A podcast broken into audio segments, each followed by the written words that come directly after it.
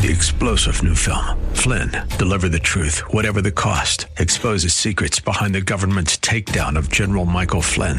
Flynn knew what the intel world had been up to. He ordered the first audit of the use of contractors. This set off alarm bells. He told the truth. He was the most dangerous person for Donald Trump to hire. They had to get rid of Flynn.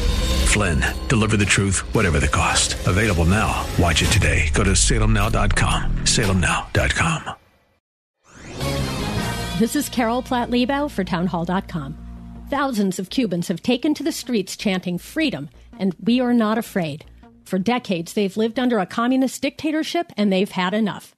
Cubans face severe blackouts, a growing coronavirus outbreak, and food shortages, along with the standard communist fare of political repression and economic suffering. Predictably, the regime is responding violently to the protests. Also predictably, apologists for Cuba's communist government here in the U.S., all Democrats or leftists, have stayed silent. Not a word from Patrick Leahy, Amy Klobuchar, or of course Bernie Sanders, all of whom wanted us to lift our embargo against Cuba.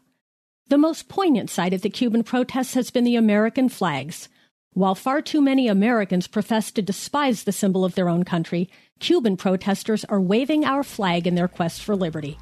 They know what Old Glory stands for, even if spoiled, narcissistic American leftists have somehow forgotten. God bless them, every one. I'm Carol Platt Liebau.